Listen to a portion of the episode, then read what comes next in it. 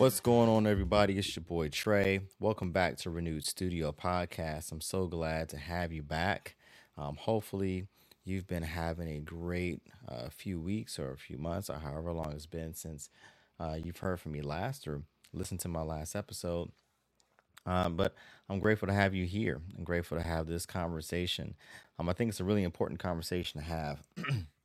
Um, before we get into it, um, I just want to encourage everybody to, that uh, we are um, offering this podcast on Apple Podcasts as well as Spotify. Um, and for those who want to see a visual, uh, we also have this podcast on YouTube as well. So that way you can kind of see uh, the visual presentations also.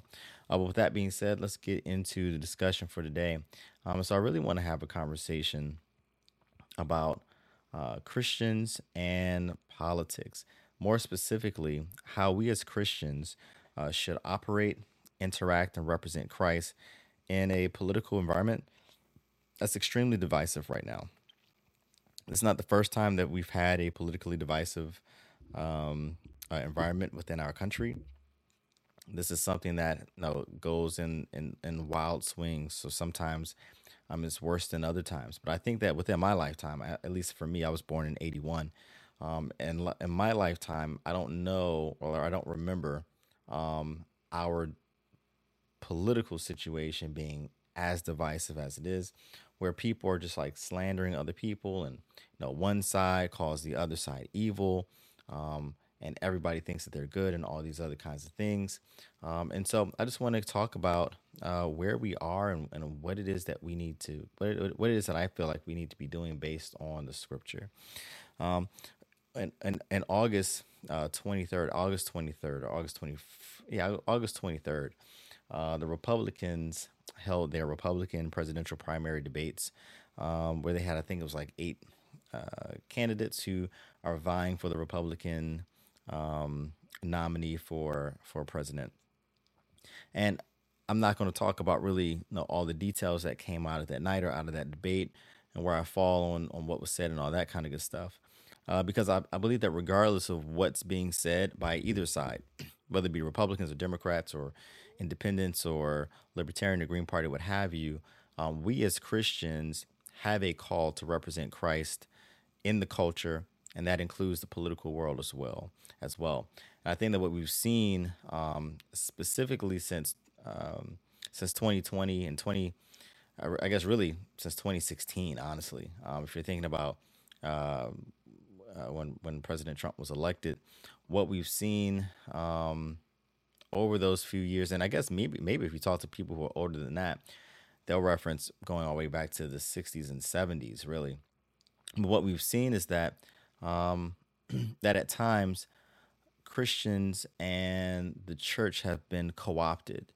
Um, by political parties, um, have been co-opted by political ideology. Um, and what that has done is it has caused great damage to the testimony of the church. Um, uh, because when you become co-opted by a political party or political ideology, uh, you you now become part and parcel to the good and the bad, right? Um, and so when people look back at history and identify the bad things that happened, um, if you are associated with those things. So again, if Christians or the church or church leaders are associated with those things, um, then the church becomes part and parcel uh, to people's feelings about said things. So for example, when we look at the issue of slavery and racism um, and discrimination and segregation in the United States, um, unfortunately, there are many churches who signed on to it. There are many churches who preached that it was a divine nature of, of uh, African-Americans to be subjected to the white race. There were many churches who preached that it was God's design that the black race and the white race remain segregated. Uh, there were many preachers who preached um, uh, that black people were second-class citizens, right? Um, and for and and really... Uh, supported the segregation and the oppression of black people in the country. And the result of that is that now in twenty twenty-three, uh, there are many people in the black community who reject Christianity, not because they don't want God, but because of the history of the church's uh, involvement in all of those very terrible, uh, very terrible times and very terrible decisions. Um, and we're kind of seeing that play out um, now, where some Christians are allowing themselves uh, to get caught up in the division and get caught up in the mudslinging um, and get caught up in the conspiracy theories and get caught up in uh, whether or not to hold to Scripture or to let Scripture go. Some people are choosing to allow their political uh, ideologies and their political parties to lead them as opposed to the Scriptures. And that happens really on both sides. Um, I think you can see it really in things like Christian nationalism on the on the right, and you can see it in progressive Christianity on the left, uh, where one in Christian nationalism really looks to wrap the gospel in the flag um, and present the Bible and Christianity um, as America's um, uh, as America's religion, as you know, essentially. You know, as as as a, America as God's chosen people, um, and then you have on the other side uh, progressive Christian Christians or progressive Christianity, uh, which essentially plays it really loose and fast with Scripture, so that Scripture isn't literal, but Scripture is more symbolic, um, and Jesus isn't the only way.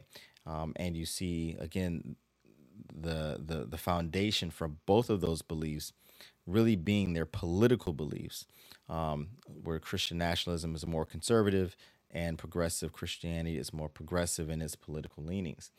Um, and so I think it's really important that we just have a discussion um, on how we as Christians are able to interact and be involved in the political world. I believe that we should. If you're an American citizen, I believe you have the right to engage in the political apparatus um, and in the political systems. Uh, however, I think that the Scripture really gives us some clear uh, understanding or how, of how we should engage in not just the political world, but in every aspect of the world.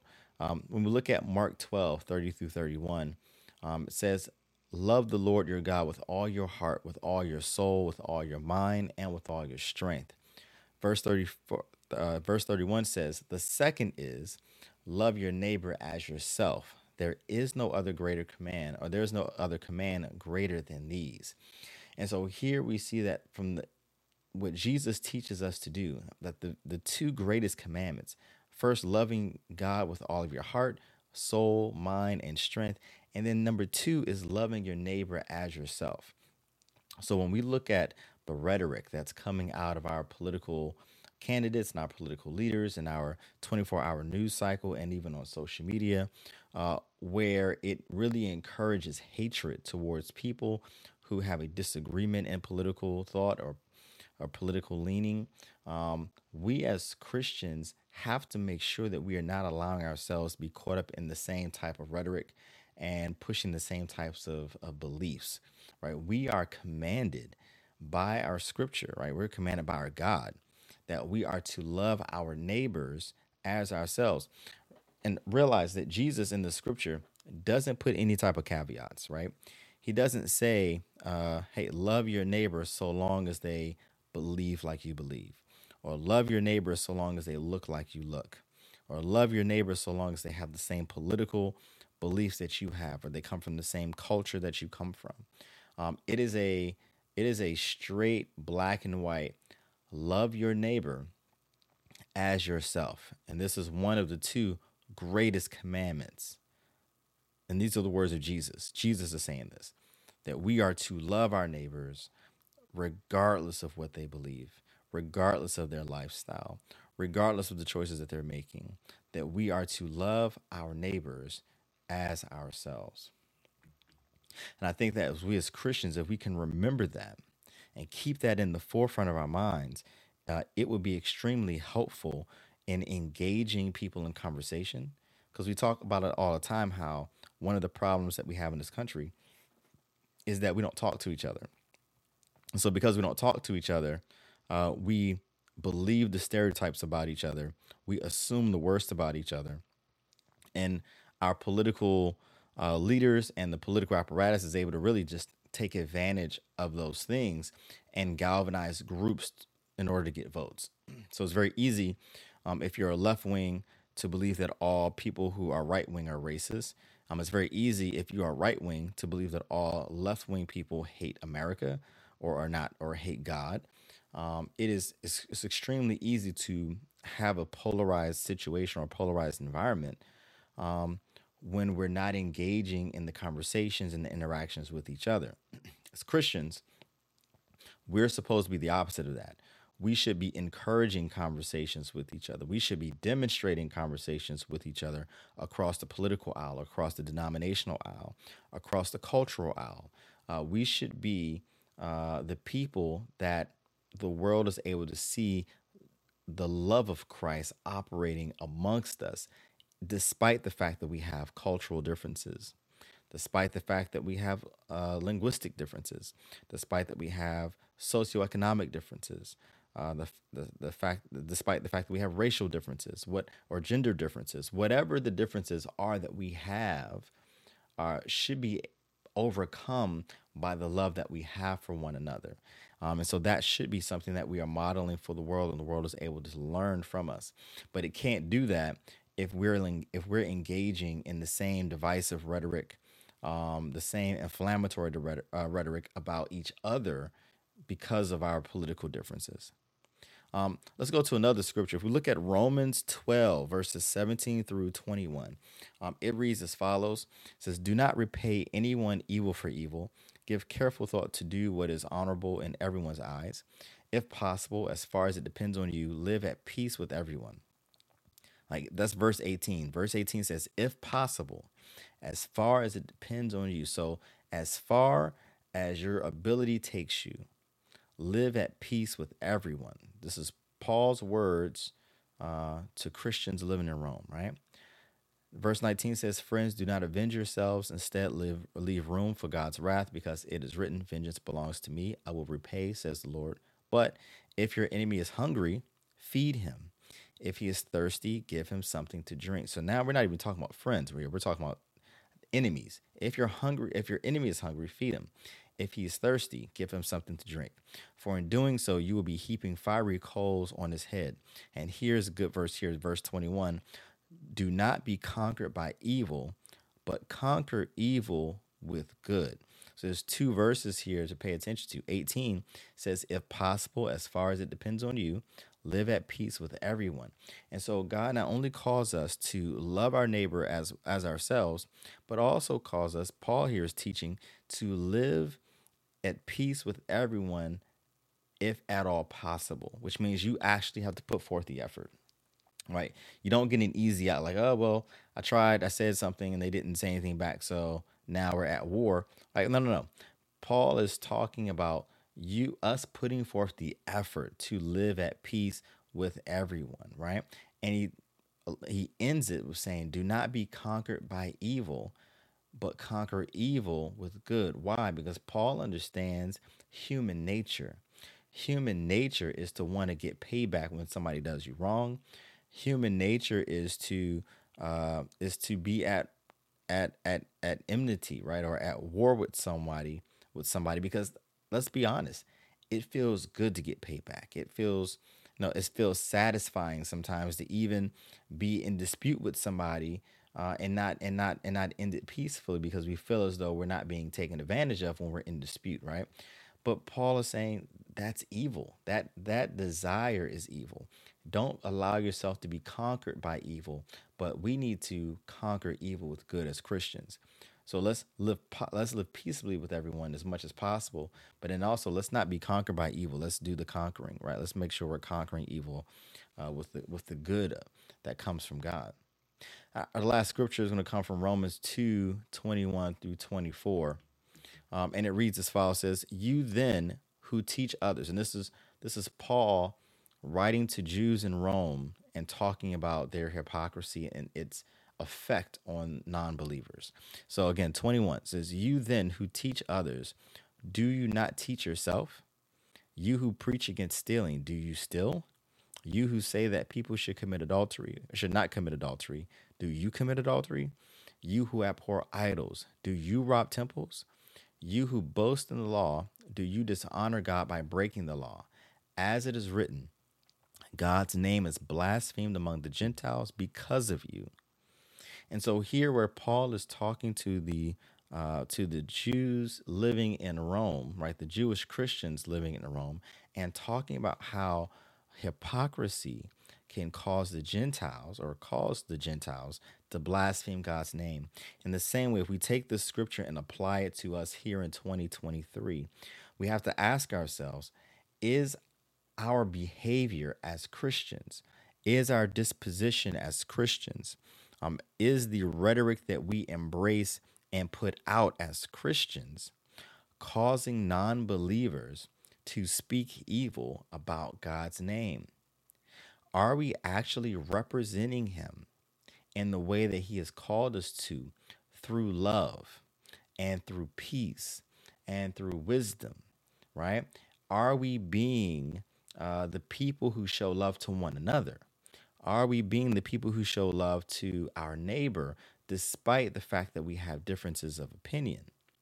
Or are we as Christians embracing the disposition and the rhetoric of our political leanings that causes us to paint people uh, really by, with broad brushes and put people in the category of being our enemies? So that way we're not expressing our love to them. We're really expressing our hatred, right? Because now we're we're learning to hate them. We're consuming information that only speaks about the bad of a person, or that only characterizes a person as being bad, um, or that leads us down conspiracy theory rabbit holes, uh, where the only thing we can see is that a person who who believes differently than I believe is just evil, right? It takes away the nuance from the conversation. Um, it takes away the conversation altogether, so that way we can get some understanding. Um, it just, com- it just, uh, uh, uh, it just brings that person or breaks that person down to simple right, wrong, good, evil types of categories. Which, which, when we think about humanity, humanity is a lot more nuanced than that. But if we as Christians allow ourselves to be co-opted by the political parties, by the political rhetoric, by the political agenda, then what we do, in fact, is damage the testimony of the church in the world, where we should be the people that the world looks at as an example of how people with differences of opinion can still love, and people who come from different socioeconomic Uh, uh, uh, categories still love each other, and people who come from different racial makeups still love each other, where the world should be able to look at the church and see that example. They're actually seeing their church do exactly what the world is doing. They're actually watching the church devolve itself into all these political camps. Um, they're actually watching the church uh, take stances or not take stances that align Um, sometimes with the suffering of people, right? Um, or that don't take into consideration the nuance of people's situations, right? Uh, or that align ourselves with political figures who we just can't uh, explain through scripture, right? We can't explain the support through scripture, or align ourselves with certain uh, ideologies and agendas that we can't explain and, and support through scripture. Um, and so we really need to get back to what Jesus and the scriptures teach us to do, which is to love each other, to love one another, or to love our neighbor as we love ourselves, right?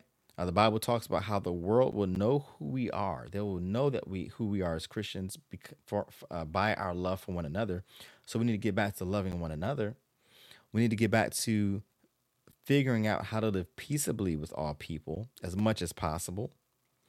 And we have to recognize that our lifestyle, our decisions, our disposition, the way that we treat other people can cause people to either speak good about God's name or bad about God's name. And we're responsible for those things. Um, and so I really just want to encourage everyone listening. Um, as we enter into this, uh, this new election cycle, because obviously we got November twenty twenty-four coming up in a little over a year, and no, with this debate that just happened yesterday or two days ago, um, it's just it's going to kickstart, you know, pretty much all the discussion leading up to November twenty twenty-four, um, and so there's going to be a lot of you know messages and and vlogs and commercials and robocalls and all kinds of things that is going to try to really inundate you with opinions and inundate you with perspective and inundate you with messages of come now our side is, is, is right and that side is wrong, or my vision of America is best for you and your and your family, and their vision of America is is is bad for you and your family. There's gonna be so many things, right?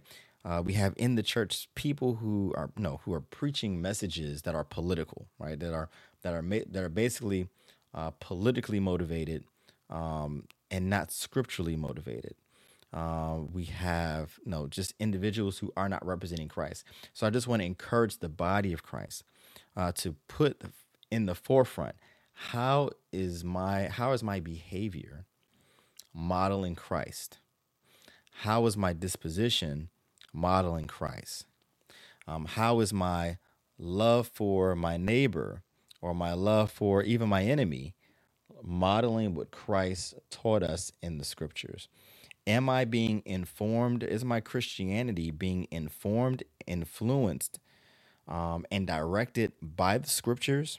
Or is my Christianity being formed, influenced, and directed by the culture, by my political culture? Am I able to take a step back from all of the rhetoric and from the silos that we that we run to, right? All of us do, many of us do. Am I able to take a step back from the silos um, in order to pursue the ways of Jesus in my interaction with, in politics? Or am I a slave to those silos? Do I feel so comfortable in those silos? And have I bought in so much to the rhetoric uh, that I would much rather be with this group of people over here whom I'm comfortable with rather than do what Jesus told me to do and risk losing that group? Um, have am I in am I in a, an environment where you know biblical Christianity has been replaced with cultural Christianity, where the Christianity that I am being taught or the Christianity that I'm being influenced by really isn't biblical, but it's more so based on cultural priorities and cultural perspectives and political priorities and political perspectives? These are all things that all of us have to consider, whether you are right wing or left wing, because the aim of both wings is to collect as many people as possible to guarantee votes in order to get into power. And we as Christians have to be sober-minded during these times and during and in these conversations, um, so that way we are representing Christ and not representing the Democrat or the Republican Party. We're not representing uh, the Libertarian Party or the Green Party more than we're representing Christ. We have to make sure that we are representing Christ um, at all times, in every conversation and all our interactions. So that way people can see Christ in us and the testimony uh, of Jesus's life-changing power, like that testimony of our lives being transformed by the renewing of our minds, can be clearly seen in the world instead um, of us just looking like talking puppets for the political parties and the political candidates out here. Um, so I hope, again, I hope this conversation uh, you know, gets everybody thinking, stirs some conversation um, and the like. Uh, and so I'm going to let you guys go with that. But before I let you go, guys go, I just want to uh, make sure that I, I announce also that um, you can, again, listen to um, Renewed Studio on Apple Podcasts or Spotify. And you can watch Renewed Studio on YouTube. Just go to YouTube, type in Renewed Studio, um, and uh, the videos will pop up. I would greatly appreciate uh, your support. Please put out the word uh, for about this podcast. Um, and if you have time, go to YouTube and hit the subscribe button there as well, so that way you can be notified whenever I upload content uh, to that page also. All right, well, again, hope everybody's had a a great week, and I, I hope to see you guys again, or hope you come back to the channel again to listen to the podcast um, as we get back into uh, some more Bible study. All right, everybody, take care, and God bless.